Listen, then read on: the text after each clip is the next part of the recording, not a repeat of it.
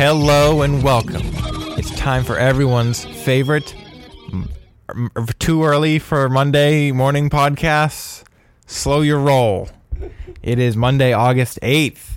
I am Jesse Caulfield. I'm the writer for Yakiwa Report. You can come catch me outside of Fenway Park on the weekends.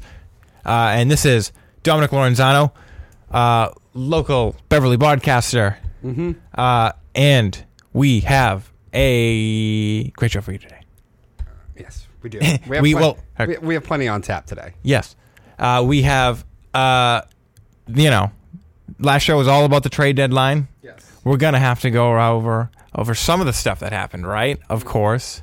Training camp started for the Patriots. We're going to go over some of that, some of the some of the headlines, some of what to expect, what we've seen so far. Uh, also, you know, it's been a because we had a special last week. It's been a while since uh, we've talked about other stuff, so some stuff has happened. Yes. We're going to talk some Deebo Samuel. Um, A story that won't go away for you. yeah, but like you know, at least like It's winding down. at the same time, it's going up. But like, hopefully, it's the last big hill Mm, okay. for the Deshaun Watson story. Yes. And we've been doing this for a year. Can you believe it? All six of us sitting here listening. Uh, it's been a year of this, so we've been doing Darwins for a year. Mm-hmm. So we're going to rank the top uh, 100 Darwins. No. Starting right now. Go. No. No. No, we're just doing 10. Top 10 Darwins over the past year that we've been doing this. So, Yeah. But right. yeah, that's what we got on tap today. all right. But all right, take it away. All right. I'll take it away. All right. So the trade deadline happened. And, you know, it wasn't great if you were a Sox fan as you watched Christian Vázquez get traded away. Now, it's not the Vázquez move in particular I have a problem with. It's the fact that they didn't really do anything else as far as selling off pieces that I found strange and I didn't get. If you're going to sell off the people who are going to be free agents, why would you start with the guy that is the most likely that you could re sign and keep? That's the part I didn't get. But before that, even further than that, all right, Jackie Bradley Jr. just got released. Yeah. Wow, thank goodness we traded Hunter Renfroe for him. You know what would have been nice right now in the middle of this lineup? Hunter Renfroe and his bat and his home runs. We get Who- Tommy Pham. Who killed us against Milwaukee. Yeah, we had to trade for him halfway through the season once we were already on the downslide. But anyway, so this brings me to the bigger bigger topic here, which really comes into effect after the Jackie Bradley getting released. John Henry and Cher Bloom, Cher Bloom, whatever his stupid name is. Hi. Chaim Bloom, whatever. Chair. Chair, it's whatever. We're not committed to winning this season. They were not committed to winning in 2022. Okay? This team was two wins away from going to another World Series, and they sold an asset in Hunter Renfroe in the offseason to get back prospects and then put Bradley's name in there to try and cover the fact that they had sold an asset for prospects. They did not come into the season caring about winning. Um, here's some of the guys who are on the market. You know, we we we we got Michael Wacha and Rich Hill and thought that would just be fine and dandy. Now, I don't mind those moves on their own if you're going to do something else. But if you think just going to do that and think that you're going to be okay, that's ridiculous. And you counted on Sale again, even though he had only pitched 45 innings last year. Like, he'll give us that 45 again. We'll be just fine. But anyway, so here are the guys who are on the market. Not including Scherzer. That's too big. I'm not asking for everything all the time. Kevin Gausman. Five years, $110 million to go to Toronto. He had had experience pitching in the AL East already. He has a 2.91 ERA, a 1.23 whip. All right. Oh, too expensive. Too expensive. Okay. Carlos Rodon. Playoff experience. Pitching in the American League his entire career. Not even a long-term deal. Two years, 44 million. That's a lot per year, but it's only for two years. 2.95 ERA, 1.06 whip, 161 punchouts, and 128 innings for San Francisco. Two years, 44 million. Oh, it's too expensive. That's too expensive for Boston and John Henry. Yeah, we don't have that kind of money. All right, Sonny Gray. Sonny Gray. Four years, 38 million. That's not even that much. 3.19 ERA, a 1.11 whip, pitching in Minnesota. And the last one, Jon Gray, four years, 56 million. Why Jon Gray got more than Sonny, I don't know, but that's a different topic. 3.83 ERA, not quite as good, but if you look at the other numbers, you'd think the ERA might be better. 87 hits and 170 uh, and 107 innings, 116 punchouts, and a 1.17 whip for Jon Gray. Maybe Gausman's too expensive. Maybe Rodon. You're telling me the Boston Red Sox, John Henry, doesn't have the money for Sonny Gray or Jon Gray? That's not even that expensive. Absolutely ridiculous. But this ownership didn't care that much about winning. Maybe Bloom did. Maybe. I don't know. But Henry clearly didn't. And here's the other thing with Bloom. Maybe Bloom's a smart guy. I don't know. He came from Tampa. They do things well. But just because you get one executive for Tampa doesn't mean that you can do the same things here that they're able to do in Tampa Bay. You don't have their scouting department. You don't have the rest of the organization around that. You can't just take one guy from Tampa Bay, even if he's a, even if he's a high up person, stick him here in Boston and think that you're going to be able to do things the same way the Rays do it.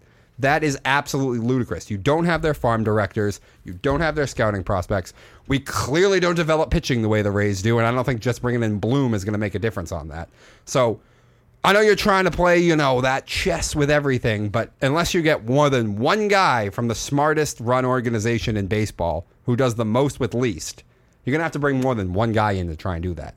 Just because you bring Bloom in doesn't think doesn't mean that you can do things like the Rays did it. But they've tried to, and for the most part, it's been an unmitigated disaster. This team should have been good enough that we should be in a playoff spot right now. But Michael Wacha and Rich Hill were ridiculous that you ever thought that you were going to be able to count on them for more than a handful of starts and innings. You needed somebody else. And as I said, maybe Gausman and Rodon were too much. Maybe you didn't even go that expensive. But do you think we'd be in a better position today with Sonny Gray or Jon Gray? Not even aside from Rodon and Gausman, who you totally could have afforded Rodon. We would be in a better position today. But we wanted to trade away Renfroe, and again, they weren't committed to winning this season. But keep keep charging those astronomical prices at Fenway, John Henry. Hmm.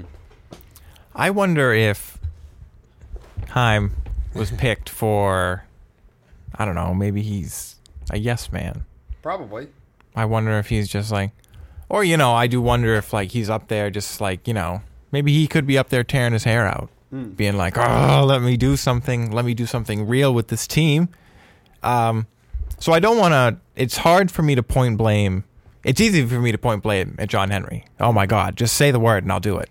um, but Chaim, I'm wondering, like, how much does this fall on him? You know, And for a while, I've tried to defend Bloom, but it does seem like even some of the things he is trying to do that Rays baseball thing with some of his moves, and it's just like Oh, that's. I mean, the same organization. We all know that's why they brought him in, Mm-hmm. because I mean, the second Moneyball was like, oh, like, hey, you don't have to spend all the money to make the playoffs. Mm-hmm. Um, John Henry was one of the people who's just like, yo, I would. I don't know the the fig. I don't have the figure in front of me. The I I mean, he apparently was going to give Billy Beane an exorbitant amount of money yes, and I heard he gave him several offers later, mm-hmm. just you know, several years later. So it's not surprising that he's finding he saw a team, the Tampa Bay Rays, mm-hmm. who have been playing Moneyball for years at this point, have made, I mean, two World Series in the past fifteen years. Mm-hmm. Um, I know that first one was kind of a very different team than that second one, but mm. they, they've had that's a franchise that's had success with little money, mm-hmm. and that's John Henry loves that. Mm-hmm. Because this the Red Sox will always make money. Because we're those people, which is good and bad. Mm. We're those passionate fans, but like we're also the most abused fans. Because we're always going to be there, like the Cleveland Browns fans, uh, like Raiders fans, uh, you know, teams like that, Royals fans, but they got a nice taste a couple years ago. yeah, they did. So it's it didn't surprise me when they brought in Bloom, uh, and we like I said, we all knew the game they were going to play. It's just like, you know, we were hoping he'd be like the Theo Epstein kind of guy. young. He knows how to draft really well, but he also can like play the market and really like play with his money and be smart with these players. Because like, you know, the Red Sox didn't make the playoffs every year No. with Theo, but they were competitive every year. It's just every year they missed the playoffs. After the All Star game, they were terrible. And they just had that bad habit. Whatever, I'll put up with that. Yeah. Um, so let's, but like, John Henry's a different man now. He's a cheaper man. I don't know what happened to him. Well, he won his World Series. Yeah, he won. Multiple. Yeah. But uh, yeah, I mean that, that's why I like. I just the point of I don't know where, how much of this is Bloom's fault. You know, he could be sitting there like this is everything that I planned. Maybe even Henry's like, yo, you can you can play with more of my money. Maybe he's up there, but like, let's be real. Henry is Probably. somewhere somewhere in here twisting his arm at some in some way but i don't like all right I'm, I, I just don't hate bloom yet. I don't know if I hate Bloom as much as I hate Henry, but I still think Bloom has largely whiffed on most of his moves. but like you also say like he, he, he doesn't have his exact maybe he, he that's the thing. It's just him. He's like this is not I, I like this is not my environment. Like you're not putting me to succeed here people. Hmm. Well, and what do you think about them at the deadline? I like bringing in Hosmer, actually. I really liked that move. You know, what's funny is I texted you and I called that move. I, I had a very good deadline for the most part. Though I did say Soto, I don't think Soto would move. I did. I did think about it. I was like, "Oh, dude," but I was like, "The Red Sox would never do that." I literally thought they would never do that. Yeah, but And- San Diego's paying most of it. Yeah, no, they're literally like paying all of it. Yeah, That's in, like it's insane.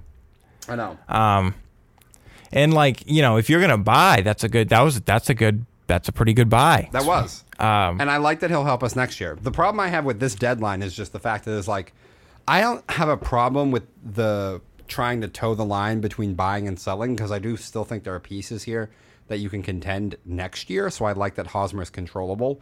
I don't like that. Isn't Pham a rental though? I I don't understand bringing in Pham if he's a rental. That regardless of even the personality stuff with Tommy Pham. I also like. I have several times on this show talked about how I do not want a, a fam near any team Yes. that I support, and Tommy Pham. and by the way, he's been our best player since he got here. I know. Um, but, but he's a rental, so like that one was weird. And then, like I said, of all, Well, here's the, the thing, of Tommy- all, of all the people that you could Tommy potentially- Pham wouldn't have been bad either with who he is who he is as a person aside. Wouldn't have been bad either if you were buying. If Well, you yeah. were a true buyer. yes, But like you're also you sold I mean you sold two pieces cuz you sold Diekman which like boy, that's come back to bite them already, though. yeah. Have you? Do you see how bad Darwinzon Hernandez Yeah. in this? yeah, like you you added. They made fun of Diekman and and and was like, "Ah, can it really get worse?" Hernandez was like, "Hold my beer."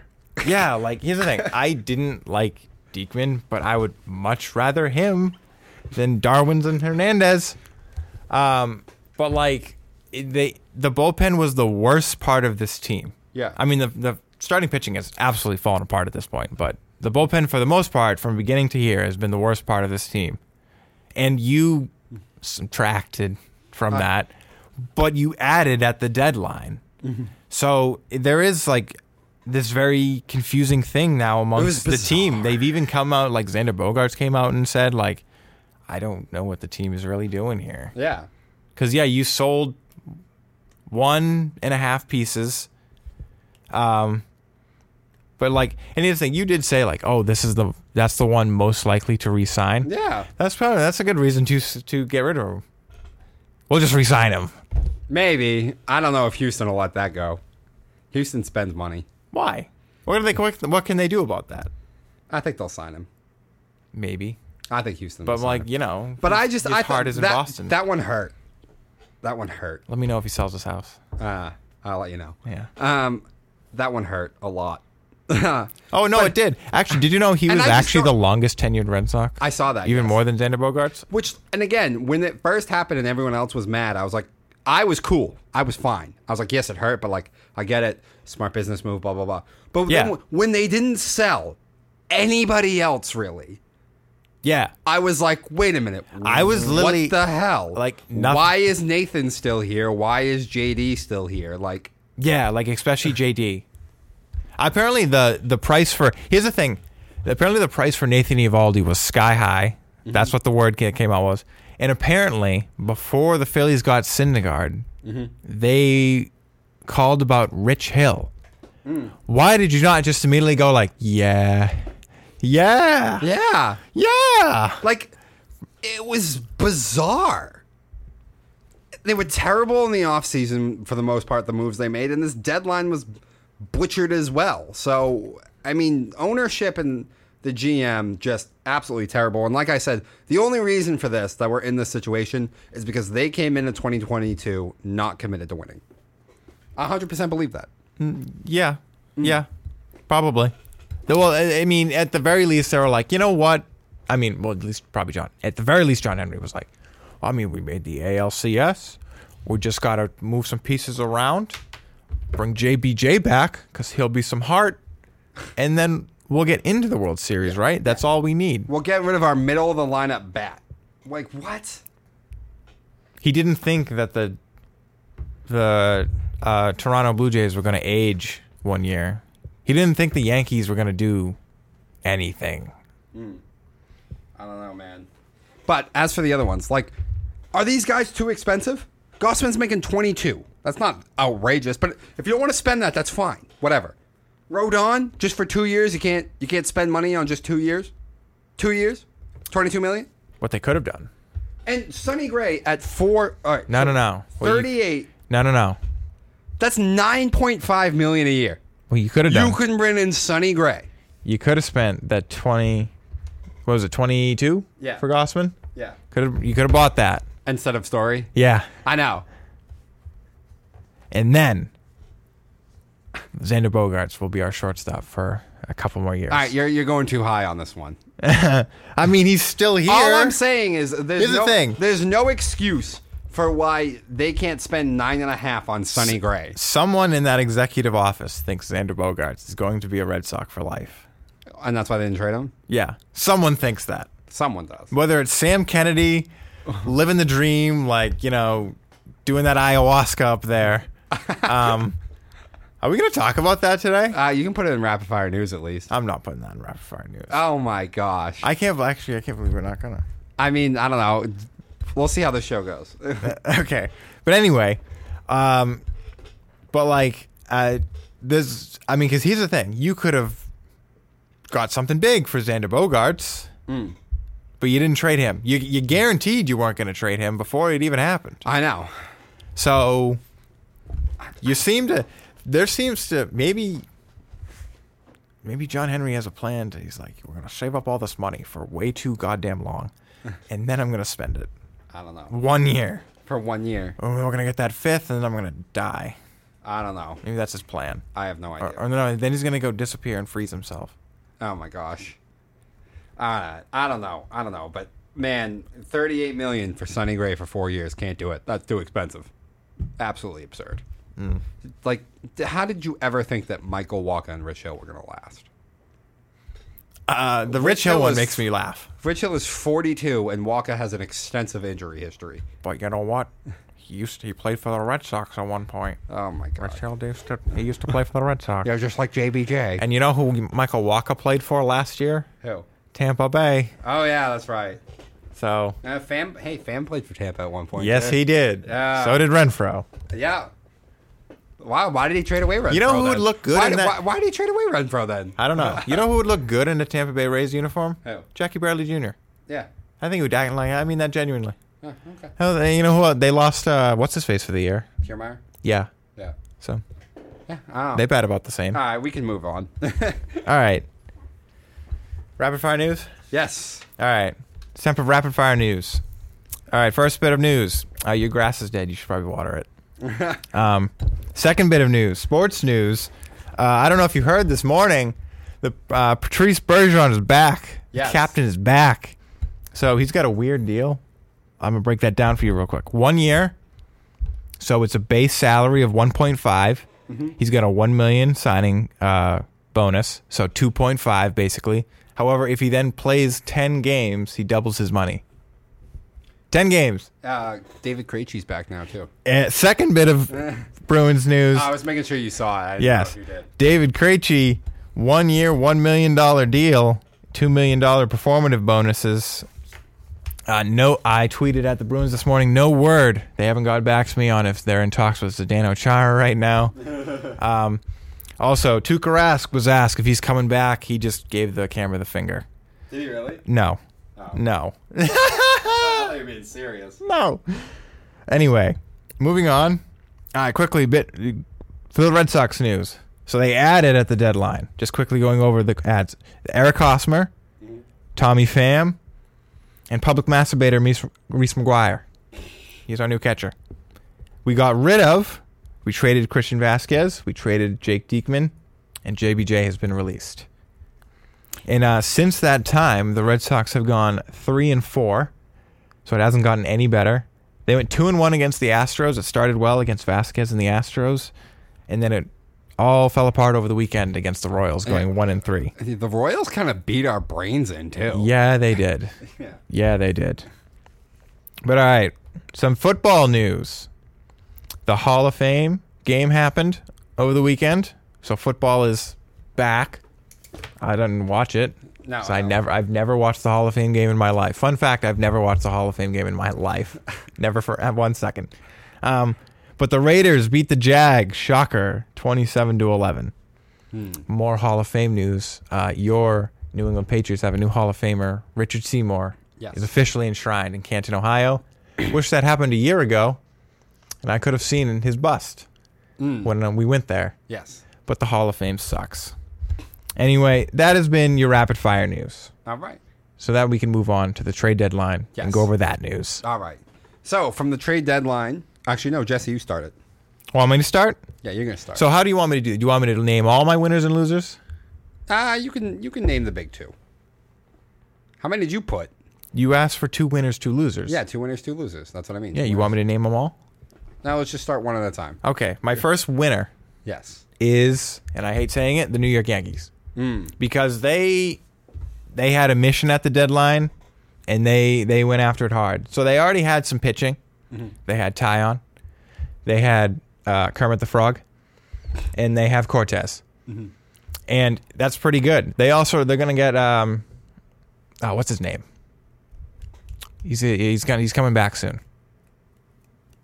from the injured. Oh, I, I forget completely. Move on. Yeah, he always he always blows it up in the playoffs though. Yeah. But anyway, he's coming back. Uh, but they still wanted to add pitching, and they called the Oakland A's, who love to trade away pitching, and they got their guy. Now I said he was going to. Did I say he was going to Minnesota? Uh, I think you said either Toronto or Minnesota. Oh, I did. I think I did say Toronto, I think you said Toronto. But I they think, got I their- think, we, I think we both said Toronto. but they got the guy. No, I because I oh, I said Rodon was going to go to the Yankees. Oh yes, you But did. they got a pitcher. They got a pitcher. They did more than that. They got um oh they got the reliever too from Oakland too. So they got their bullpen too. I can't remember his name. I can't remember the bullpen guy's name. Who the who got the throw-in bullpen guy? He wasn't really throwing. He's pretty good from the Oakland Athletics. Come on. Oh, Trivino. Yeah. Yeah. Uh, and they also got Effross from Chicago to for their bullpen. He's pretty good. Yes. Um, then they made an interesting move. Yeah. They traded Montgomery away. And people said, why? I actually, you know, as much as I don't like the Yankees, I like the move because um, Aaron Hicks kind of sucks in center field. Yeah, he does. So they got a guy who should be back for the playoffs, who's a great center fielder. And um, Montgomery was probably not going to be in the starting rotation in the playoffs. So Yeah. Yeah, that makes sense. there's, there's, they, they were thinking there. Yeah. No, I got Um, they got rid of Gallo. Gallo. I can't remember names today. Yeah. They Monday sent him to the Dodgers for some reason. I don't know why the Dodgers wanted him, but Eh, bat. uh, kind of a bat. Uh, A bat with a giant hole in it. Yeah, yeah. but um, so I, I mean, they they had a mission: get rid of Gallo, get the starting pitching and relief better, um, and upgrade center field, and they did that. Okay. Yeah, they did. So, what is uh, what's your first loser then? The Brewers, Oh yeah. and you made one big move. You got rid of your, I mean, arguably your best player, Josh Hader. And it's weird to call your closer your best player, but like when he's, I mean, one of the best closers in the entire league. Yes. Um, and like we we we talked about this last week. Like there's got to be a plan here. Yeah. You're picking up prospects to then trade for maybe even oh Juan Soto. Probably not, but like, At least something. and you did Nothing. nothing, Yeah. nothing at all. And since that time, now I picked, I picked the Brewers to keep that division. I didn't expect them to sell at the deadline. Little, you know what? I, I, I didn't, I didn't have the galaxy brain. I didn't think like they did. Clearly, like they're playing some 4D chess. It's not about the division. We have to get the wild card. they know what they're doing. Yeah, it, it was bizarre. Um, well, I'm going to just stay on your trend and, and say my loser first. Uh, the first one being the Milwaukee Brewers made absolutely no sense to me. Um, I, I don't understand. I, when they were first shopping Hader, I thought it was smart because I was like, okay, you have the bullpen pieces to replace him, and you're trying to say is we're a small market team. We don't want to completely jeopardize our future just for some guys now at the deadline, you know, and then maybe suck, you know, a year or two from now. So I, I got that. But then you didn't get anything else after you traded away Hader. I was like, oh, okay, so they got it just prospects. All right, so they've boosted the farm system to now make a move for uh-huh. somebody else. Didn't do anything. And like, I think looking at everything, Hader probably it was it was time for Hader to move from Milwaukee just because the, they're a small market team. It's that Midwest culture thing. It, it really is with that we want to always be relevant. We need to make sure we're always relevant. And I get that when you don't have the money. They weren't about to pay 15, 16 million dollars to just a closer. Especially a guy they had used a lot and you could say maybe they were selling high on an eventually declining asset.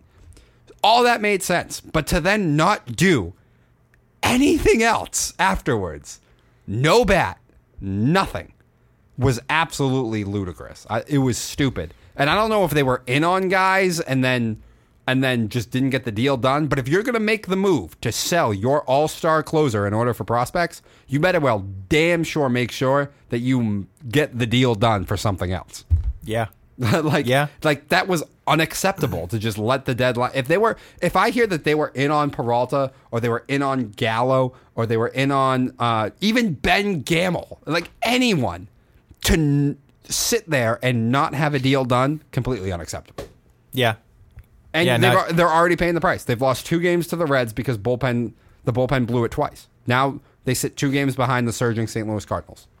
Yeah, and the locker room is a little not not so good. Well, yeah. They're wondering why you did that. yeah made no sense Yelich, yeah, I mean, Yelich came out and said like, "Yeah, I get it's a business, but like, I don't." He, I mean, he said the same thing Bogaerts did. I don't understand. Yeah. Why? I- I- it's- Everyone wants to win. What are you doing? It's ridiculous. All right. My first winner. I have the Houston Astros. I think they killed it. Uh, you know, clearly they seem just as good as ever. Kind of. Actually, no, they've had their best start in team history. I know, but I still think when you looked at the lineup, you said there there are things here that looked better in years past. You know, with Brantley going down with an injury and his age and stuff like that. I think we thought maybe playoff time they wouldn't really have the guys to compete with maybe New York, at least offensively. But they went out and they got Christian Vázquez and they got Trey Mancini to address that, and then they added a lefty uh, to the bullpen, Will Smith, to to dep- uh, to add depth to that. But the additions of Trey Mancini, particularly, but also Vázquez, uh, giving you a very good offensive bat at a position that doesn't usually get a lot of offense. Uh, I thought it was absolutely a a plus plus and I don't really think it, today, uh, as I look at the Astros, I don't really think they have many holes. Yeah. Okay. I mean, I they were a team I considered. It's just you know if we they would probably have been my third team if we picked a top 3 Um, but like uh, they they made the right moves. They just didn't make the biggest splashes. That's kind of why I kept them off. No, I get you. I, I feel like the Yankees got the wrong guy for the starting rotation, and that's why I didn't put him on my winners. Really? I, Who do you think they should have? Montas hasn't pitched in big games. I, I just think. He's I mean, I know he's going from Oakland to New York. I but- thought Rodon was the move. I mean, that's who I would have picked, but I kind of just thought they were gonna lose that one. Yeah. the Montas. Yeah, but yeah, I, I just don't know how it's going to work in New York with Montas, but we'll see. Um, And also, I kind of maybe thought they were thinking the same way you did. Like, yeah, Rodon is a veteran. Like, he'll know what. playoff experience, yeah. All right. Anyway, so for your second winner, Jesse, who do you have? I mean, the team that just had their name everywhere all the time, the the San Diego Padres. Now, the weekend did make me consider taking them off, and it kicked them off the first slot because they got smoked by the Dodgers, who didn't give a damn about their trade deadline. But you got the biggest name in Juan Soto that hugely upgrades your offense, even if he is having a down year. Uh, you got the closer. You got Josh Hader. And then you still got. We even said like after they got Josh Hader, well, you're out on Yeah. Juan Soto, and then they said, no, we ain't. Um, so when you make just the giant splashes like that, you got rid of Hosmer, which you've been trying to do forever. Um, sadly, Voit. I feel bad for Voit. Um, but you got Josh Bell as well with uh, Soto. So, I mean, you you you very much upgraded your offense. You have possibly the best closer in the game now as well. Like, come on, come on, Yeah. top two. Why? Who's your second one? I want to know what your second one is. Then My second And one. it's not is- even the the Yankees, is it? Nope. My second one is the St. Louis Cardinals. Now, I think the Cardinals could have gone bigger, and if I had been there doing it, I probably would have gone bigger too. But at the end of the day, they hit the nail on the head. They did exactly what I said they would do too. I was like, they're going to go out and get Quintana, probably one other lesser arm too. They're going to get two just guys because that's what that culture in the Midwest is. Just, just workman like, you know. We we don't, we don't need big names, you know. Just just slot some guys in here and there, some everyday Joes, Some former names. some everyday Joes is really how they look at it. But I think they did a great job, and they still have Dylan Carlson still there, all their elite prospects, and they got exactly what they needed. They addressed it with multiple pitchers, which is exactly what I felt like they needed to do. If they weren't going to make a huge move, they needed at least two different starters, and they did that in Jose Quintana and Jordan Montgomery. Um, you know, both pros, pros. Uh, you know, veterans, playoff experience for both of them. Quintana's had a very nice season, so uh, I think the St. Louis Cardinals got the most f- for the least amount of money and prospects and assets to give up. So I think the Cardinals. I think the Cardinals hit it out of the park for the most part. Again, like I said, last year of Wainwright and all that, I might have gone a little bit bigger, but I th- still think they did a very good job. Okay. Hmm. All right. I think when the Brewers, when the Brewers didn't add anybody else too, it made it easier to just go, you know what, Quintana and Montgomery, we're good. I guess. You're still gonna have to beat San Diego and Oh, the Dodgers. San Diego's not that great. San Diego will beat themselves. Maybe. uh, apparently, Otatis played his first um, uh, game. His first rehab? Yeah, his first rehab assignment. Yeah. Also, Luis Severino. That Mm. was the pitcher I couldn't remember. Yes. He's coming back. Yeah. But all right, we doing our last losers. yeah. Do you want to go first? Do you want me to? Um, I'll go first. I go. I'll go the Atlanta Braves. I thought the Braves lost big time. I know they added Jake Odorizzi, but that was just to replace Ian Anderson, who had a terrible year and just got sent down. So, uh, whatever. And then they added Robbie Grossman for their bat, which, like, why even bother? He did nothing in the Mets series. I think the Braves were in desperate need of a bat. I think they have the pitching and the horses to maintain with the Mets, but after Duvall went down and now without Ozzy Albies, I think the offense needed some help, and they didn't really address it. So, and now they've got like basically, well, not swept, but I think they won one of the games against New York, but Yeah, they did. they got handled by the Mets and now find themselves six and a half back. I think the Braves are a major loser from this trade deadline. Uh, I guess sure. Mm. But like, um, you know, there's time for Grossman. Come on, Yeah, I just just one think, series. I just don't think that was enough. All right. He's batting like two oh six. Mm.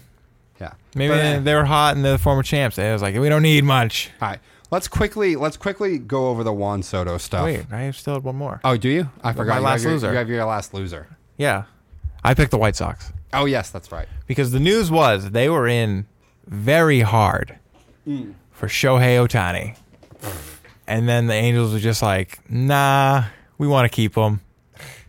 And then we're kind of left standing there with our pants down, being like, "Uh, that's all we wanted to do." So you said before the show you like that they kind of just waited and did nothing, Yeah. and you want them to regroup in the offseason. I I think they here's the thing. They're not far from the Twins. No. So if they win for it, I wouldn't have been like, "You're stupid, you're an idiot." Oh, I wouldn't have. Been, I wouldn't have said they were stupid either. No, I wouldn't have been that harsh. Um, but I think they should have just started dismantling now. Really? Yeah, because you suck. Okay. But like, you should have done something. Yeah, but they have so much young, controllable talent with like Dylan Cease and Kopech. I mean, yeah, you, you can keep those dudes, but like, you know, they should have done more of what the Red Sox, the Red Sox and you know White Sox kind of should have done a little bit of the same thing. Mm. Sell a little more, sell more. Mm. I getcha.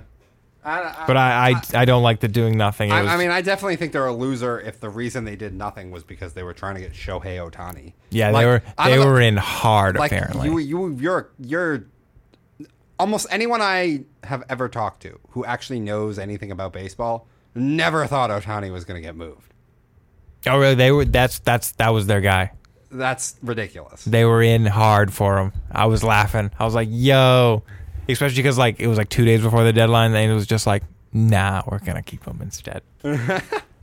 I never thought for a second Ohtani was going to get moved. Uh, that if if that's why they didn't do anything, No, look it up. they're dumb. No, look it up. Okay, It's absolutely 100 percent a thing. that's stupid. That was their entire plan. Wow, that's pretty dumb.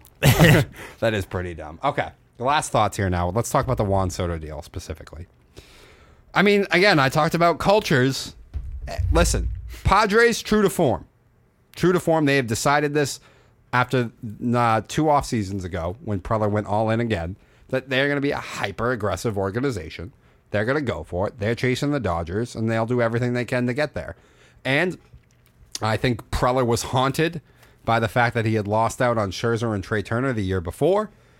Uh, but when the Cardinals bailed in talks, I thought that that kind of only left San Diego, and I think San Diego was largely negotiating with themselves. I don't think the Dodgers were ever actually in on this. I think the Dodgers were there to hike up the price and play the Padres. I don't think LA really ever wanted him. So I think largely the Dodgers kind of played San Diego and Preller gave up probably a little bit more than he needed to. And then you throw in the deal for Hader and the prospects they give up for that. I just think I'm not sitting here saying they're losers at the deadline. They're absolutely stupid. Um, but I just can't be quite on board with everybody else who just thinks that they're the best winners in the world because I just think that I think they got played a little bit. But listen, I respect the organization. I don't like Preller. I don't like his moves a lot of the times, but listen, I ex- I respect the listen. We think we can win now, so let's just put the chips to the table and go for it. And I think that's what you have to do. You have to be smarter about it sometimes. I don't know if San Diego is good enough that I would have really sold the farm the same way that they did. Um, but yeah, that, I mean, that's my thoughts on the Soto deal. I, I don't know how you saw it, but I really do think that they ended up when the Cardinals bailed on talks. I thought for sure that the price was going to go down a little bit because there just weren't that many teams involved anymore, and yet San Diego still gave up. I mean, basically former top out prospect and still top prospect. He just has some innings now at, at the major league level and Mackenzie Gore, their number one rated prospect, one of the best prospects in baseball, and Robert um, Hassell, C.J. Abrams, a shortstop. I mean, these are all top prospects, and they have really wiped out their farm system quite a bit with these last two moves, particularly the Soto one. So we'll see how it goes, but I think they got played by LA a little bit. Uh, I mean, maybe. I mean, why not? Why not play that game? It's like, all right, like if you're the Dodgers, like, all right. I'm sure they were interested, but it's just like this quickly was just not something we're gonna mm-hmm. pay, and why not just make like another offer or two just to mm. make it just go a little up, mm-hmm. maybe go a little higher. I mean, I get why not? Why not play that game? But like, I it was always going to be a massive price. Washington was Yeah. never just going to let him go. No, I know. But I mean, Because here's the thing: they had control this- over him this for is years. One of the more unprecedented ones.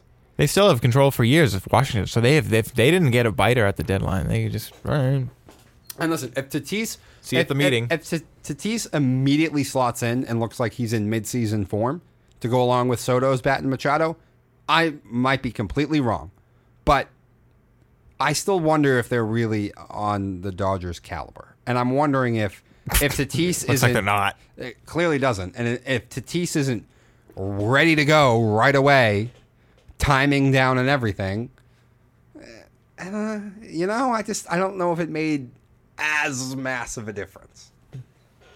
Have we considered that the city is keeping them hostage since the Chargers left? And they're like, you better win something. Maybe. Like, you need to win. I mean, I definitely think it's helped the Padres because clearly all the attention is on them. Maybe. Yeah, and then sure. maybe that's one of the reasons that they can shell out this kind of money and, and maybe sign Soto is because like we don't have competition really anymore unless people want to go root for LA teams, but no. But they no, don't- No, San Diego does not want anything to do with that. usually they don't. So I mean, they might be in a financially way better position than they've ever been before, simply because they don't have competition. I mean, having a player like Tatis on your team will do that anyway. That's it. They they are they have been I don't know. They've been the center of attention for a little bit they have. for just some of the players they've had. Mm-hmm. Um so, I'm sure they've been making money for a while. No, they- they've been making money, but I, I'm this might be a whole, whole new level of money and attention, and maybe that's one of the reasons that they can do this. money. It's. I, I think hear maybe, that- I think maybe since the Chargers left, it Manny is Mach- Juan Soto money. Manny Machado can't be long for this team, right? Probably not. Like They, didn't they sign him to a pretty? I know, like they could just literally just make a Juan Soto do the arbitration Mm-hmm. hearing. I think like three more times. Yeah, So like, you don't have to give him the bag, but like, I mean, he's gonna get. I don't know what his last arbitration did. Wasn't it record breaking? yeah, it was. So like, like he, maybe if you could drag out these arbitration meetings, three more years of Machado, and then you got to be like, all right, we're signing him. Like you understand, right? Yeah. Now they're gonna have to pay the piper on this eventually. Yeah, They're 'cause gonna- he- and they're gonna pay a price. And you know what? If they win a title, it's worth it in the end. I just don't know if, if this makes them title worthy. And I, I just think that in two, three years, they might really suck. Maybe more like three, ah. but I mean, I mean, maybe, but like, and here's the thing. I does, I do think this for the. Here's the thing. Most years, I think this would absolutely put you in title contention. But like, the Yankees are so good this year. I know they've been stumbling for like a month and a half, two months, but like, they're so good. And then the the, big- Dodgers are so good. I think the bigger issue And is they- the Dodgers and the Mets in the National League. You gotta, you're, you're so impatient. I know I am. And yeah, like I don't, I don't know if they're better than the. I, here's the thing. Before the weekend, I thought they were probably better than the Mets, mm-hmm. but after the weekend, I don't know if they're better than the Mets because the Mets handled the Braves well, and the Padres did not handle. LA. I mean, just the just Juan Soto being there well. You'd think at least the game, even if they lost the series to LA, even if they got swept by LA, if the games were close, the Yeah. games weren't even close. I know. Um, I think I, I wonder with the Yankees right now. I'm I'm hesitant. I mean, is this just finally? I mean, here's the thing. As the year went on, I did expect this because, like, you know, um, and the losing Michael King and you know it's kind of Judge holding up the offense. It seems like now Well- that Stanton went down, and a lot of regression in the pitching staff. yeah. Division lead is finally under double digits. I mean, well, here's Am the thing. I gonna cash in? Toronto's gonna do it. Toronto's gonna do it. I mean, you should check it again. like, you know, put a see if it's like also absurd, and put like, you know, just something to see. Just a little more. Maybe. Yeah. Well, like, uh, Another, another hundo. what is the thing? We knew Cortes has an ERA under two. Like, he wasn't going to keep that. No. It's just not going to happen. Gerrit Cole, even when he's on, he could have like he could be the hottest pitcher in the league, and eventually he's just going to blow up. Yeah. It's just going to happen. Um, you know, and I, we I expected to slow down a little bit. Rizzo's older; he wasn't going to keep that up. I mean, I never thought Judge was going to keep up a 66 home run pace. Stan was hitting a little too well for like Historically. yeah, like he's in like he was hitting 300 above 300 for a while. Um, And like I know he's act- he's like a 275 I think career hitter. Yeah. But like 300 like come on man. Yeah. Throw him some sliders. Um Donaldson was hitting way too good for what I expect. Um Gleyber Torres was playing too well. Mm. So I, I expected a slowdown here. Yeah. But like I also kind of don't expect him to be this bad. Yeah. We'll see. We'll see how it all plays out. I just Th- think. there will be an even out here. Yeah, I'm sure. I just think I don't know. I think Mets, Dodgers, Astros, and and I feel like the Yankees are might have some distance between. Not massive, but I I differentiate between them. Maybe I do just forget about the Astros. Because they're just it's been every year now. It's just I like- guess. you know what I mean. I guess. And we were all like, "Oh, is it gonna is it gonna slow down?" Clearly didn't. So we were just like, "All right, whatever." Best year in team history. Yeah, we were like, all right, well, they're one of the best teams, like always. All right. With that, we are going to take a quick break, and then we're going to get into some football talk. Pats camp, Dolphins Wow. as well. Dolphins as well. Stick with us, guys.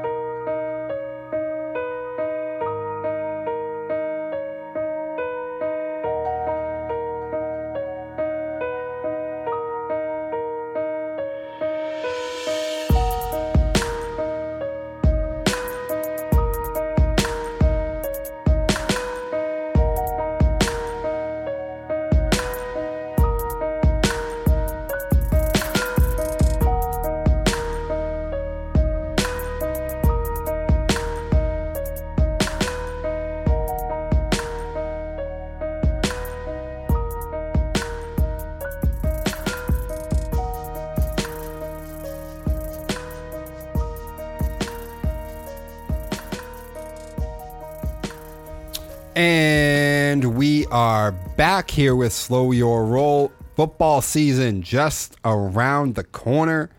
Practices have started. Open practices, practices with other teams. Have the, the other team practices started? Or No. still one more week. I think there's still another week of that. Yeah, A week Well- of without that. yeah, a week without the joint practices. But anyway, but camps have started. The rumors have started. Unfortunately, the injuries have also started. Yeah. Well, that's No. that always. I know, not for the Pats at least so far, nothing major. But let's talk some Patriots camp. Well, what was that look for? like it's kind of like you're, t- you're it's got to happen eventually. Oh, you know it is. Every team loses someone in training camp, I know. or at least like It's probably it's uh, got to be about the most stressful time for like the front offices. staff. No, I meant like the front offices and stuff. Like if you're there at practices, you're just watching these practices. But, just I like, mean, I think the medical staff too, because I mean, even think everyone's getting back to work, and everyone's also just extra sore. Ah, that too. That too. But anyway, so Patriots camp. Some of the talking points going on. You know, we got a new corner, adding some speed in Jones. New wide receiver in Tyquan Thornton, who I've actually heard good things about so far in camp. Sure. And uh, DeVante Parker, I've heard some very good things about so far in camp. I haven't heard much good things about the offense, but yeah, I mean, I've heard good things about those two, not the offense in general.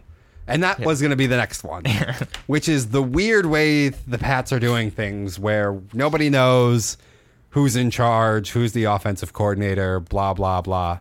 Um, I don't know.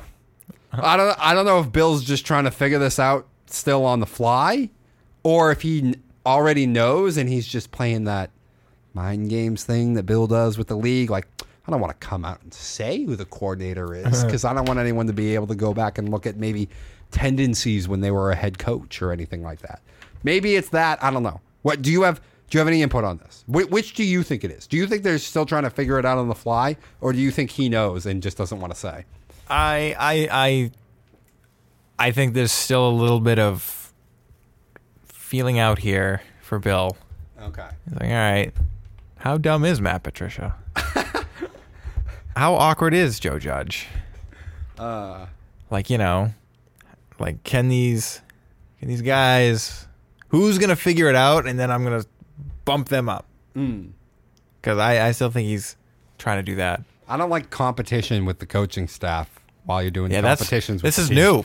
I don't like this at all. Maybe Mac Jones will coach. Uh, listen, I haven't heard great things about Mac Jones so far in camp. I've heard nothing but good things about Mac. Oh, really? Yeah, I've heard I mean, even that article you sent me, that wasn't a bad thing about Mac. Eh, they said that he's he's seemed a little.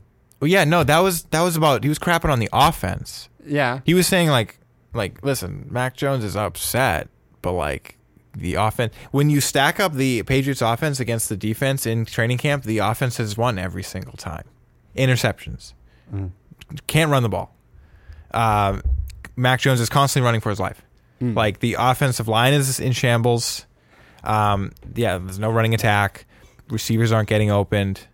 Like the uh, the D, it's either our defense is incredible, or our offense sucks.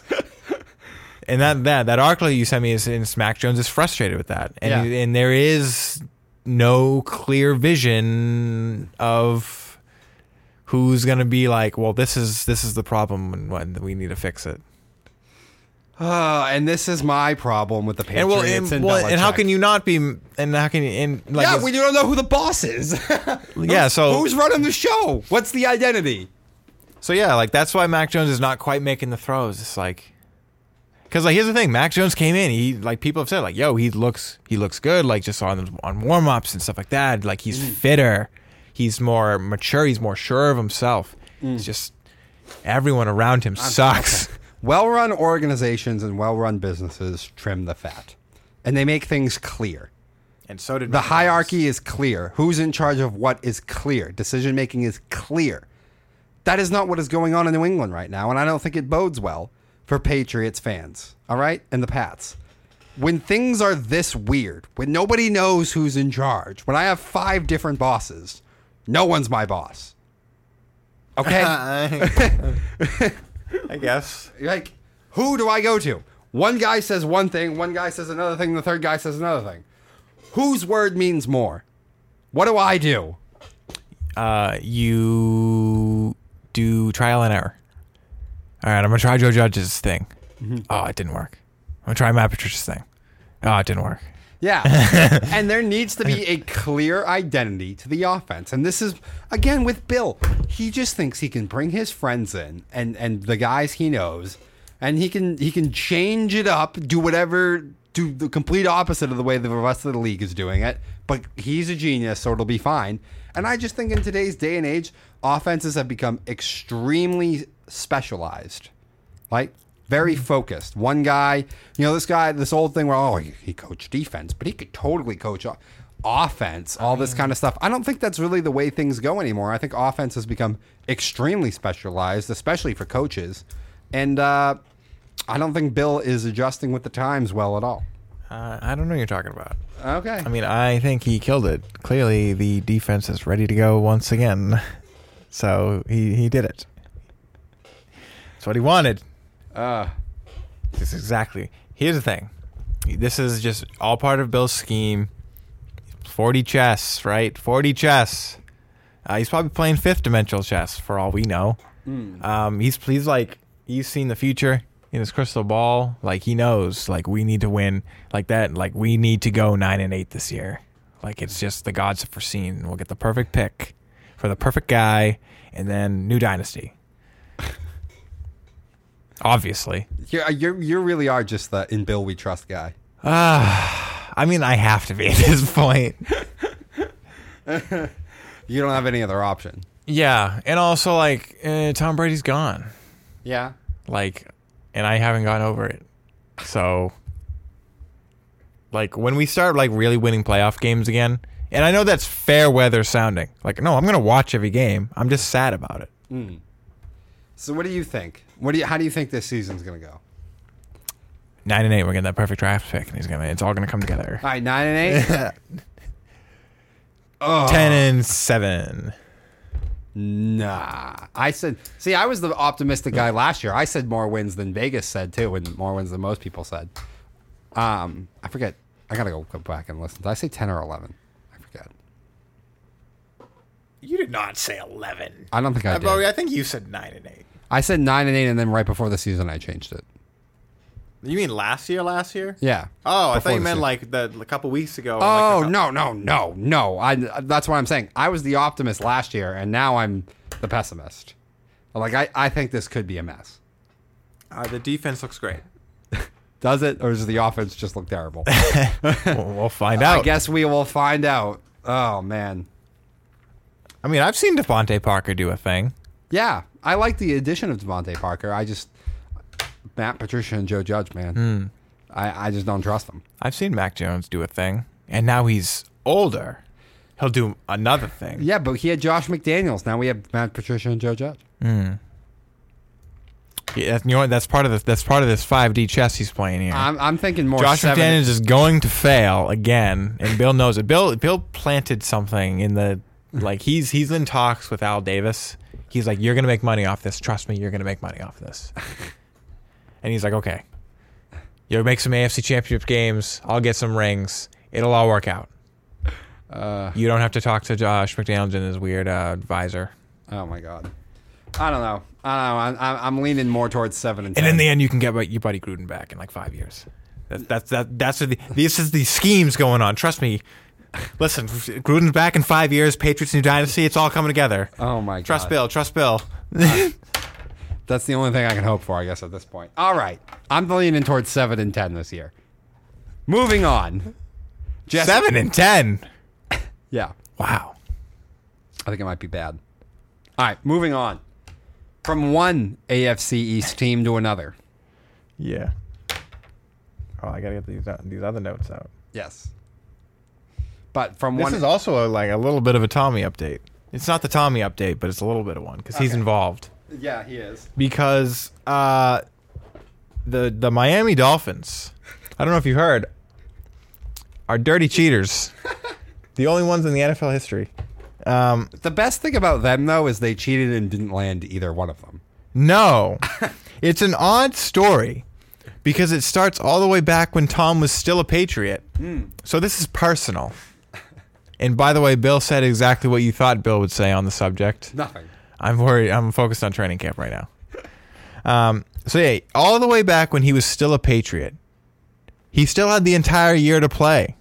They were in talks uh, to bring Brady in. I don't know where that broke down, and he ended up in Tampa Bay because clearly Tom wanted to go to Florida. I don't know if he, they just wouldn't give him enough money, and I don't know why you would if you put your entire franchise reputation on the line to talk to him when he still had a year to play on his contract.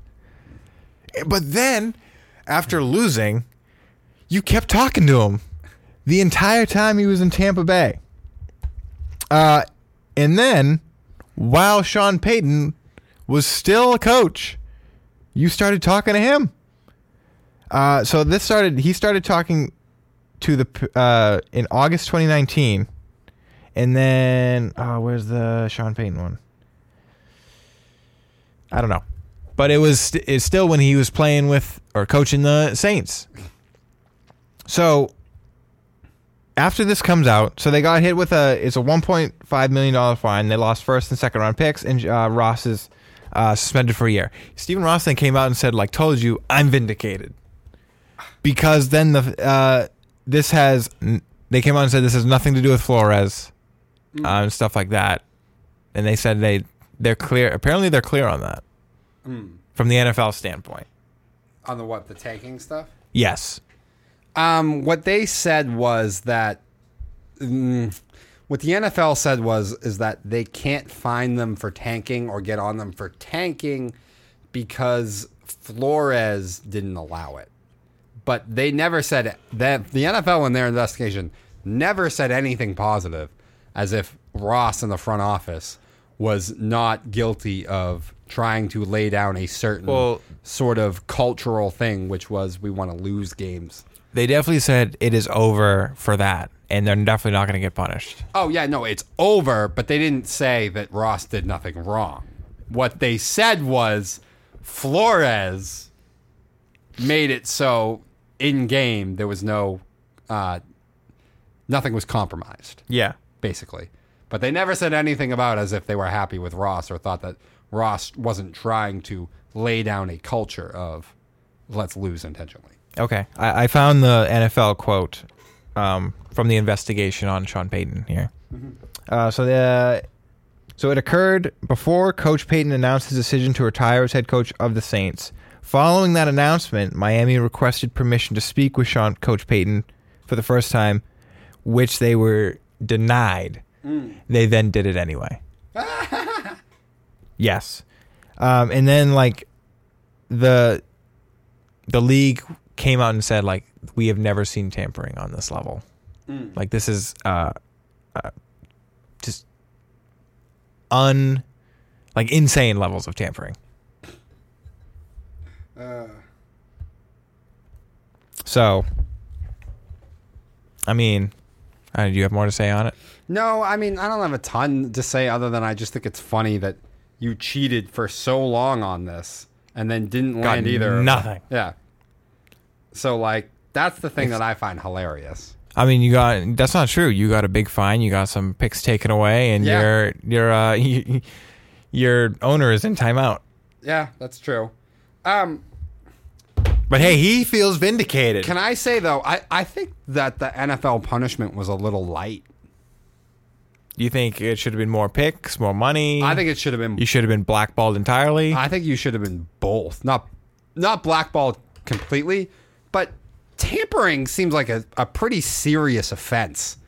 Um, It is and it isn't by NFL Because- standards because, because, they like- all do it and they know they all do it. There's literally a legal tampering time in free agency, but just the the, the level for an entire for yeah, but but Tom but, Brady was with two teams, Yeah. and you're still like I don't know. To me, it just it it opens the door for worse things. It opens the door for conspiracies for you to intentionally get players or people to do certain things. Like this punishment that they handed down to Ross and the Dolphins to me does not deter anyone from in the future doing something similar. Because oh, if I get caught at worst, what uh, I'll spend a few games and I lose a first rounder and a third rounder. That's it. I don't. I just don't think that's enough of a deterrent. I think it's the first and the second. First and a second, whatever. I still don't think that's enough of a Well, deterrent. It does. It is a bit and, of a I- blow. I- be- and, and I get your thing of like, I get your thing of, oh, they all kind of do it, and sure, but if the punishment for once it's publicly caught isn't good enough, I think you're going to find that, well, now where I felt kind of bad or felt like I needed to be super sneaky or I needed to be careful and not do it a ton, now it becomes the floodgates open. Oh, let's just let's just do it even more now. Like it's not going to be that big of a fine if we're caught. It's not a big uh, deal. maybe. So maybe. that was my that was my thoughts on the story after it happened. I yeah, I could see that. I guess yeah. But like, uh, uh, it's it is kind of. I mean, they do have several first and second round picks, so that's another thing. So like, it's not devastating, but uh, if if Tua doesn't work out, it's a big F. He's looking good. Um, like you know, I thought the plan would be to draft a quarterback next season. This could this could uh, this could put a damper on them what their plans were. Their post Tom Brady tampering plans. Their post. Uh, I don't know. I don't know. I just think it's funny they didn't land either of them though. But anyway, on to the next. I mean, they just they should have. I I I don't understand how they didn't get Tom. I, know. want to know. Well, because like Tom had that Tampa, quote. because Tampa had better stuff. Tom had that quote. We now know who it's about. Like he, Tom came out and said like after he signed with the Buccaneers, he was talking about like he was in talks with several teams, and one of the teams Mm-hmm. d- didn't pick him, and he was like, "You're gonna pick that mother." Eh. Um, I guess it looks like they were like, "No, we're gonna draft Tua." Sorry, to, Ah. but like, why would you tamper that hard just to draft Tua? I don't know. And then why would you tamper again? I don't know. Well, they tampered again because then they wanted Sean Payton and Brady together. You know what? I hope the second time Tom just let them keep calling him and kept talking to him just because like I'm never gonna in his head he's just like I'm never gonna go because you picked Tua, but I'm just gonna keep making sure that fine is going higher and higher and higher. I don't know, maybe. All right, last one. Well, not last bit of news, but before we take our next break, Deebo Samuel's. Controversy has ended He has gotten his contract extension, just like he wanted, and uh, he is participating once again in Niners camp. You know, and- I don't have a big issue with it. I, I thought, he, in truth, I thought he was going to get more money. Um, he'll, I mean, what does it make him like sixth, seventh highest paid receiver in the league? Watch, wait another year or two, he'll be all the way down at like 18th because all of the money just keeps going up and up every year. Um, and and there's no clause in it that says they can't use him as a running back, and it's only three years. And I I'm actually I'm perfectly cool with this move. Um, you know, if you were paying a quarterback a bunch of money, then I wouldn't be. But if you're gonna go with the kid Lance, you're going for a cheap option. You don't have to pay your quarterback, and this is the time that you overpay for people, and you make sure that there's a lot around you to make this team as good as possible, and you want to make sure that Trey has the best chance to succeed. And how could you say the best chance to succeed was we no longer have the main vocal point of what our offense was last year? So I'm okay with this move. Yay, maybe you overpay for a guy for the last year of it, but you're not paying your quarterback anything. So I, I think it was a good move by the Niners. Well, I mean, there's only 41 of it, 41 million of it guaranteed. Yeah, So after two years, you could, you could cut him and you could. not really have to care. Yeah, But yeah, I mean, I, yeah, it's pretty good. I, I here's the thing: if you wanted to be competitive this year, you you definitely needed to keep him. Um, so yeah, I think this is good. I don't know how you would be able to work in a clause like you. We cannot hand the ball off to you at any point. Like I'm sure. That, I'm sure that there's a way you could write something in that he is being paid for the position of wide receiver and wide receiver only. a You know? weird clause. Oh, did you hear they took the speaking, speaking of weird clauses? They took the study thing out of Kyler Murray's Yes, I heard contract. that. I heard that. Well, I mean, I, yeah, I like this. I, I like this for the 49ers, I guess. Because, yeah, like it keeps you competitive now. Um, a guy like Deebo Samuel, uh, with his dyna- how dynamic he is, um, and how open he can get. I mean, best most YAC, YAC yards in the league last year. So it's getting him the ball seems to be not the problem. So that that really helps young quarterbacks. So Yeah, and like I said, you know, if you're going to have a rookie quarterback and you're not going to be paying, well, not rookie, but these young quarterbacks, when you're not paying them money, this is the time that you go all in on everything else weapons, line, you know, pass rushers, corners. This is where it's okay to overspend because the most important position that takes up a massive amount of cap space on every NFL team, I'm not using that money at this moment. So I I love it. I think it's exactly what San Francisco should do. Maybe it added another win to their season. I mean, the I've NFC been betting sucks. I've been betting heavy on the under for their win total. But nah, I think this adds a couple because the Good. NFC sucks. It does. It really does. All right. Anyway, we are going to take our last quick break here, and we'll talk about the Deshaun Watson NFL appealing that, and then we're going to do our Darwin list, some of the best ten over the past year. Stick with us, guys.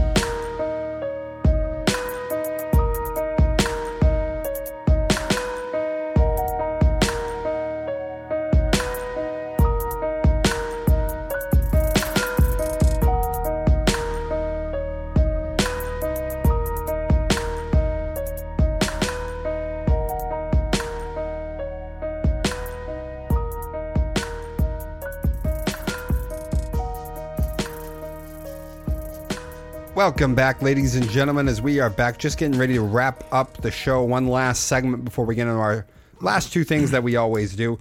Deshaun Watson. He was suspended six games. I think by most people's standards, that felt a little light, don't you? A little bit. A little bit. And, you know, I certainly think they felt light because it wasn't a coincidence that the Cleveland Browns and Deshaun Watson's camp both came out with statements right after it happened. Like, oh, this is very tough, but, but we accept we accept the NFL's ruling on this or the judge's ruling on this. That wasn't a coincidence that they both came out right away like that. Like, oh, we're not going to fight it. We're gosh, this is going to be tough. We're going to have to get through it, but we accept the punishment because they know that it's light, and to the public eye, it was light. And Goodell has a. This is Goodell has quite a decision to make on this, and I like the decision that he's gone with. Is the NFL is going to appeal that to trial, and make it longer, but he could have done this. He could have said, "Okay, well, that came down. People will be outraged, but one, it's pretty public that I'm not the one who's making the ruling anymore. We have a third party pro- process now, and second, I can get away and get over the initial outrage, have it sit for a week." but it's while we're still in camps. Games haven't even started yet. It'll eventually blow over, and then the season will start. That's that's one way he could have gone. The other way he's going to go, and he has to be careful now with this, is how many games does he want to add? Because the problem here is, if he goes too high, even if he wins, then the NFLPA will appeal, and then the story just continues to drag out, and that's not Yeah. good. That's not good PR. And if Deshaun is in the midst of still appealing, then he could be on the field playing in week one, which I don't think is great PR for the NFL either. I think they'd rather him not be playing week one. So there's so many other there's so many things here Goodell has to judge. The other thing though is Roger can say even if let's say I go harsh, let's say I try and double it, go 12 games. Let's You say that's harsh? yeah. Okay, I was gonna say eight to ten to twelve was probably like fair. I think it's fair, but like once six already came out, you're doubling it. That's what I mean by. So if I want to go upper end of the spectrum and literally double what the ruling initially was, maybe it'll drag out. Maybe I'll have to deal with this. Maybe I'll have to deal with that. But at the end of the day, even if I lose the appeal, I still come out looking good to the media because we tried to be tough. You know, we tried to say this is unacceptable, and because the NFLPA wins, that still makes sure that the league and Goodell looks better. So there's so many different options that Roger can go with this. What what do you think? How do you see this right now? How do you think it's going to go? How many games do you think Roger's going to try and put on? And what do you think he should be doing? I think he's gonna try to suspend him for the season. You think you think he's going to go that far? Yeah, I think he's gonna try to like maybe even like one up the MLB with Trevor Bauer. Uh, you can't do that. Like, oh, you, you think the MLB can do that? Look at this. Um, because I think Roger Goodell is an idiot, and I think he'll always do the wrong thing. So, I, you know, is it a bit short? Like I, I, I kind of said half the season would have been pretty perfect. If you went ten to twelve, I would have been all right. I get it. Um, even if they went the full season, I wouldn't have been shocked. But I just thought like, eh, maybe a bit much. This isn't a criminal case. Um, he did lie to a judge though. yeah, but he's getting away with it. So, That's kind of a problem. and uh, I mean, How would you how would you he's a football player. How would you play it? If you're in if Goodell, I'm Goodell, if I'm Goodell, here's how I play it. I try I'd to find Roger, uh, Robert Kraft. I would try to go to 10 games. All right. Yeah. That's where I go. Uh, mm, if I'm Roger Goodell, I'm going to be as slimy as possible. I'm going to call Deshaun Watson and the Cleveland Browns and be like, "What do you want?" And they'll be like, "Like we got to up this. What do you want? Eight, nine, fine." That's what I'm doing. Okay. I am calling them. So you're tampering? yeah. All right. what do you think? So that that's what you do? Yeah. What did you- because I'm uh, that guy. Oh my god. But I mean, you see all the things he has to weigh here. I mean, he has to weigh he has to weigh, Sh- Sure, I just could- don't he think could- he's he thinking could- that hard about it. he could let it blow over. I don't think he's thinking that hard about it, man. I think you thought way too. I put. I think that was great, but I think you put a lot of effort into that, and I don't think Roger Goodell's going to do nearly as much. do you but do you see him going on the harsher side? Yeah, You're, you're not being you're not being funny. You really think he'll come out and be like, "We're going to try for a whole season." What makes you think he's a changed man? Roger? Yeah, or Watson? Roger. Oh, okay. Oh, Watson? No. No, I know Watson's not changed. But what do you mean? I mean, Roger usually has been in trouble for being too light, though, on punishment. You- when it all right, it he yes and no. He Except for the always Patriots makes he kid. always no, he always just makes the wrong punishment. He's always too harsh when he's like why, Uh-huh. and he's always too light when it's like bro, why is he still playing? Hmm. Like why is Greg Hardy still here, bro? Well, but but under your circumstances, then you you think that he'll go too light because that's what most people think this is. Most people, I think the ge- the Well, he- general well- public thought. Well, he's already shown his hand though. would No, be- he's already shown his hand of more, so he's gonna go too much. Oh, okay. That's what you think. Yeah. I think I think ten would be perfect. I think ten you might still be able to get away with without the NFLPA appealing. I think if you go any more than that, Oh, you know that's what you call. I think I think the NFLPA is totally gonna appeal that. That's what you need to call first. Honestly, probably because the last thing that they want, there's two things that they don't want.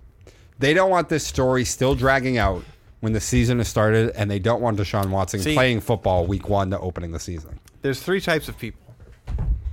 There's you, who's like, I could do this, could do that, could do this, could do that, could do this. Oh, but then this, but on weighing weighing all these options. Then there's Roger Goodell, who will just, I I, I made my decision and I'm sticking to it. Mm. From just the moment I just I made a quick decision, I made a snap decision, and that's correct, and I know it is, and I'm going to stick with it.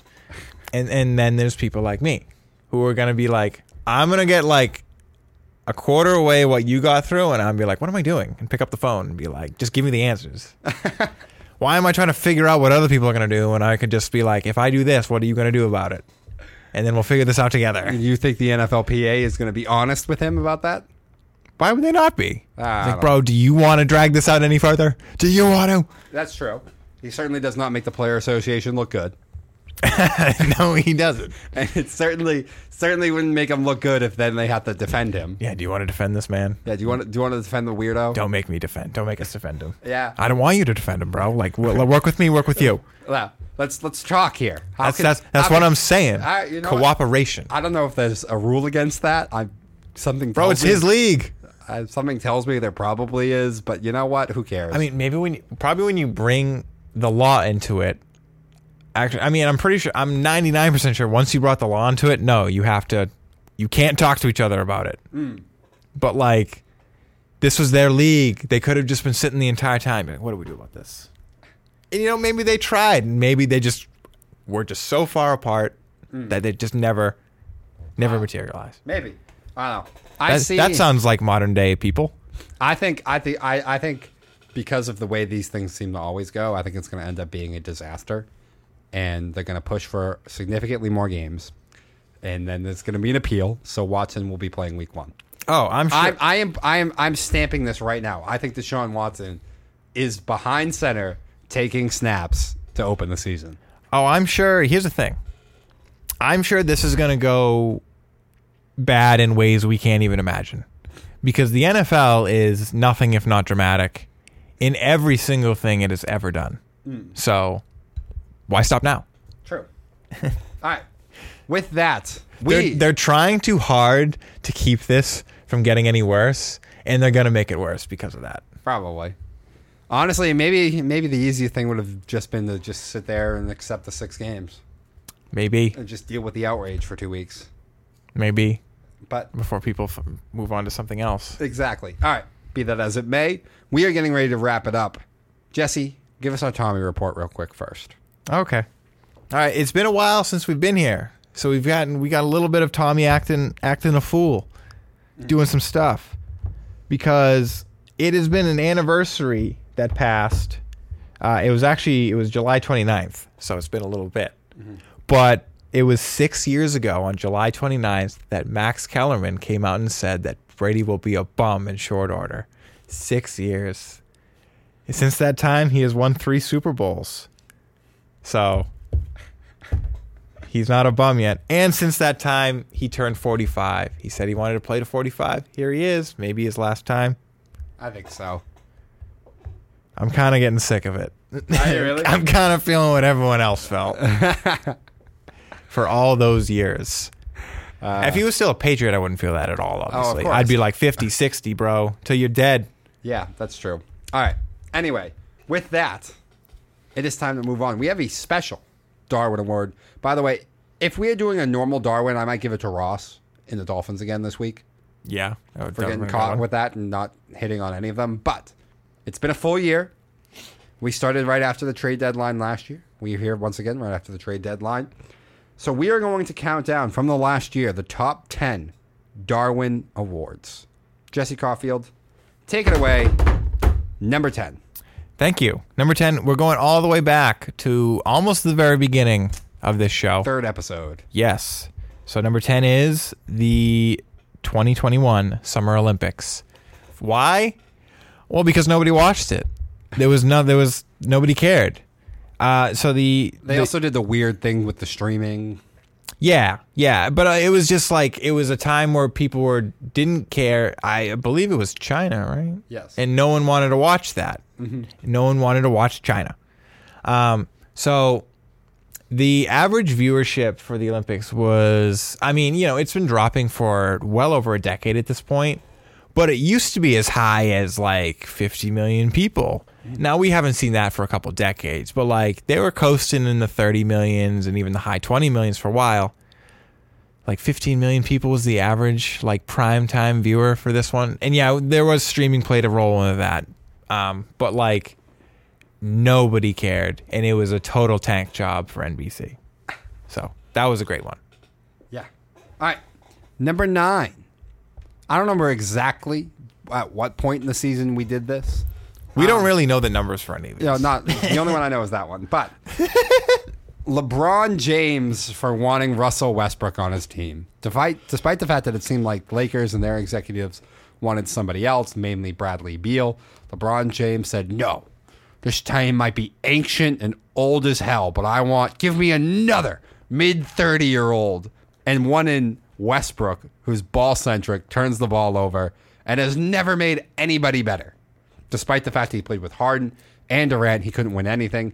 He was terrible at the end of OKC. He was terrible in Houston when they traded him there. But LeBron was like, "No, give give me Russell Westbrook. Give me Westbrook. Uh-huh. I know everybody on this team is anxious. I know everyone on this team is over 30 and getting injuries. But and Anthony Davis, who's not 30, but he might as well be 40, honestly, with the way his body is. But no, give me Russell Westbrook. This will totally work out. And it was an unmitigated disaster. There would be times that the Laker crowd was chanting when the ball was in Westbrook's hands. Don't shoot. Don't shoot. Please don't shoot it. They also called him Westbrook. Yeah, they kept calling him Westbrick. That was the other chant. It was an absolute disaster. And LeBron, the GM, struck again, though. Then it was funny because he tried to pass blame on the other people and stuff as well. But LeBron James, number nine, for wanting Russell Westbrook on his team. Mm. All right, number eight. Mm. Let me set the scene for you for this one. Mm. You're in Vegas. Your franchise is struggling.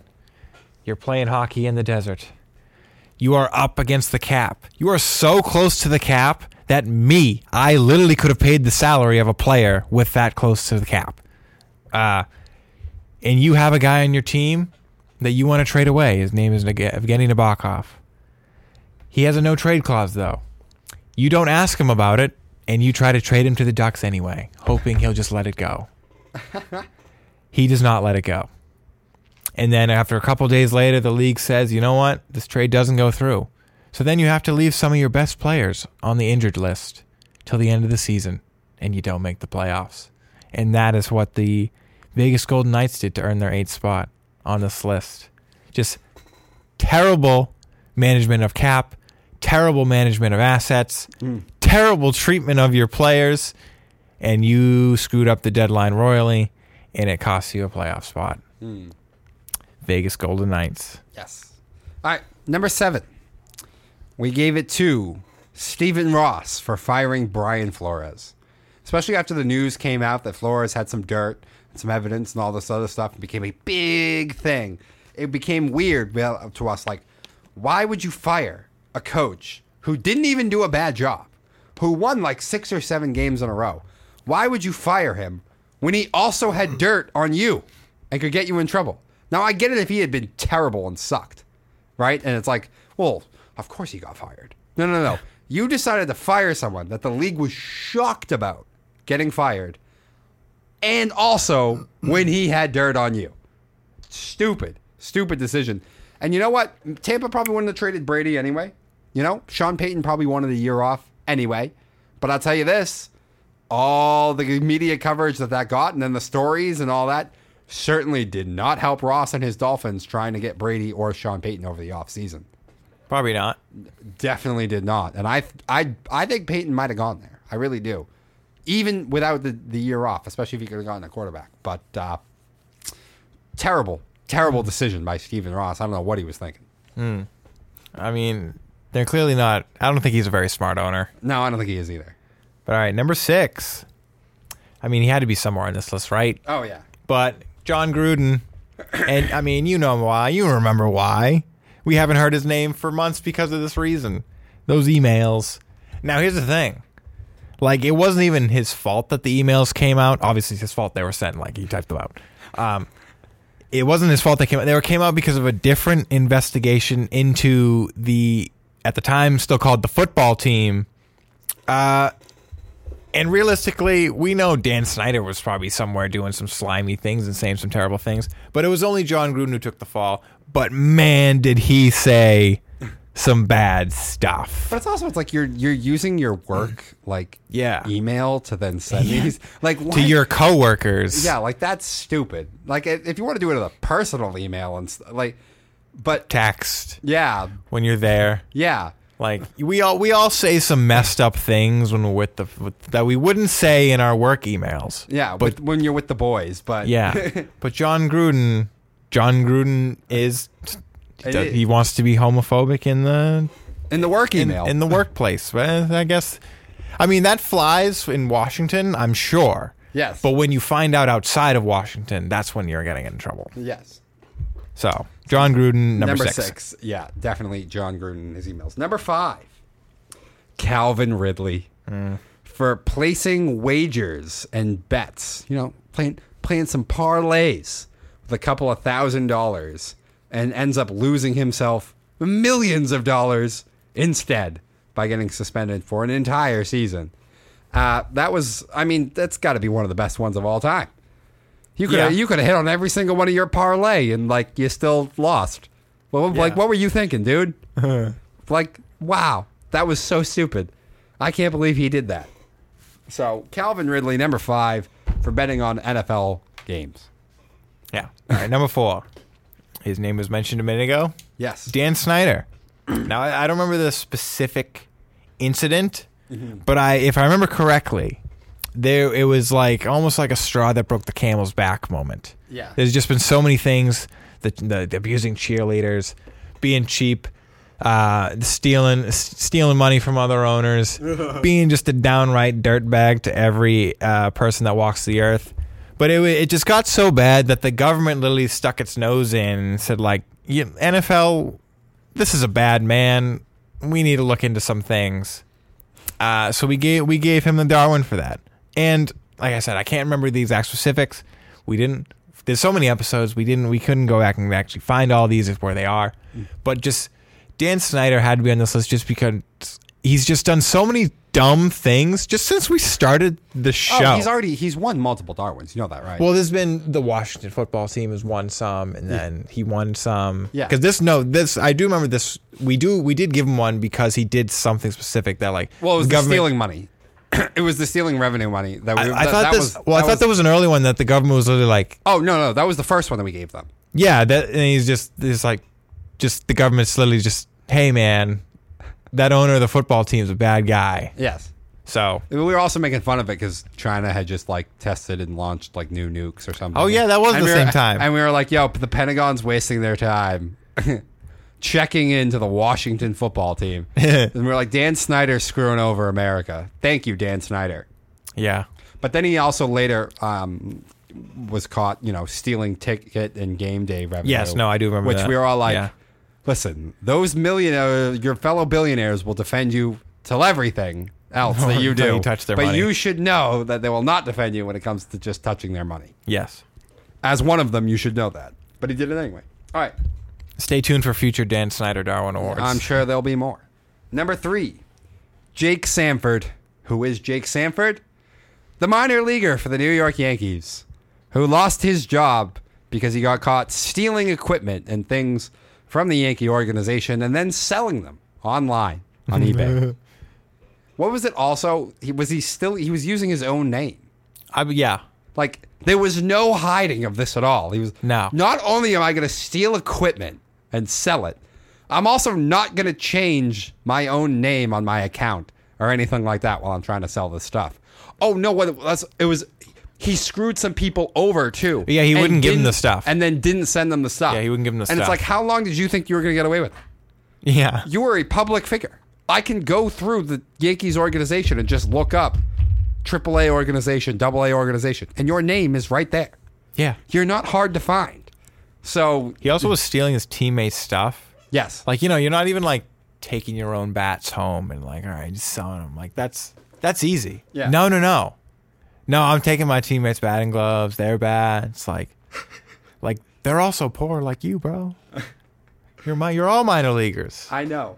But it's also the, the not sending the people stuff that was just like mind boggling that you thought you were going to get away with that. So, Jake Sanford, number three. Number two, right, number two, he just won't go away. But more specifically, his lawyer, Deshaun Watson's lawyer.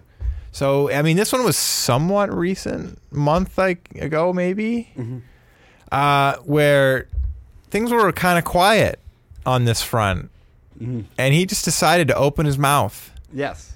about On a talk radio. yeah. Which, why is your lawyer talking about this on a radio station?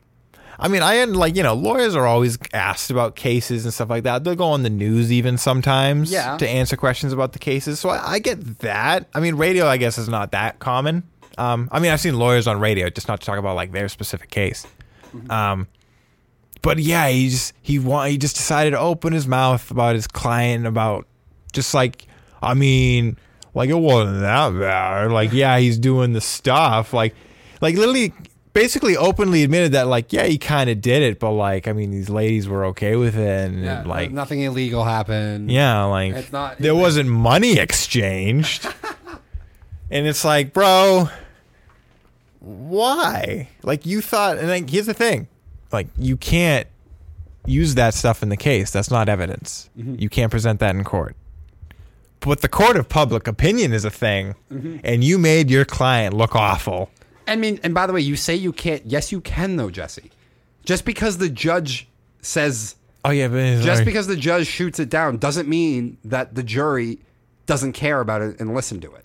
I mean, well, you try to find the people that don't know about that stuff. You literally Yeah. try to find who's this man? I don't know. Yeah, but but you present it as this is already his lawyer and his team's opinion on this. So if this is already how they feel about this, it's already how they feel about these women, this industry.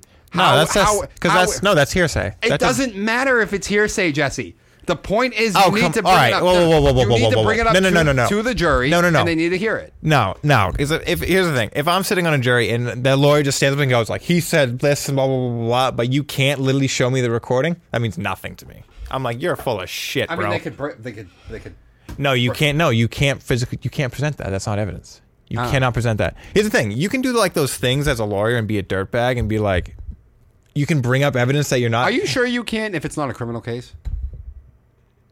I'm pretty sure. I don't know, man. I think if it's a civil case, you might that that might count. Why? Why? Why? Why would that count for that?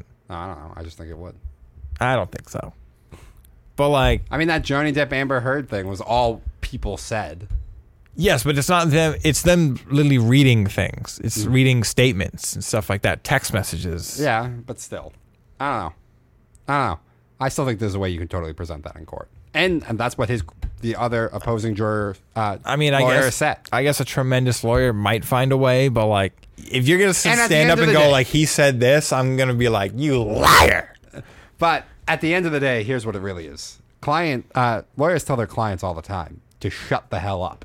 yeah. why were you- Normally, it's not the lawyer being told by the client, "Shut up." Yeah. So, Deshaun Watson's lawyer number two. Do you think it's a coincidence that they appealed a bunch of the cases not long after that? I mean, not appealed, uh, uh, settled. Maybe. I don't think it's a coincidence. Maybe. Because at first, Deshaun, I'm an innocent. I'm never going to settle. And it went on for a long time where they were not settling. And then, not long after that, they settled a bunch of the cases. But anyway, mm. And then things got worse. yes, they did. All right. So, drum roll, please.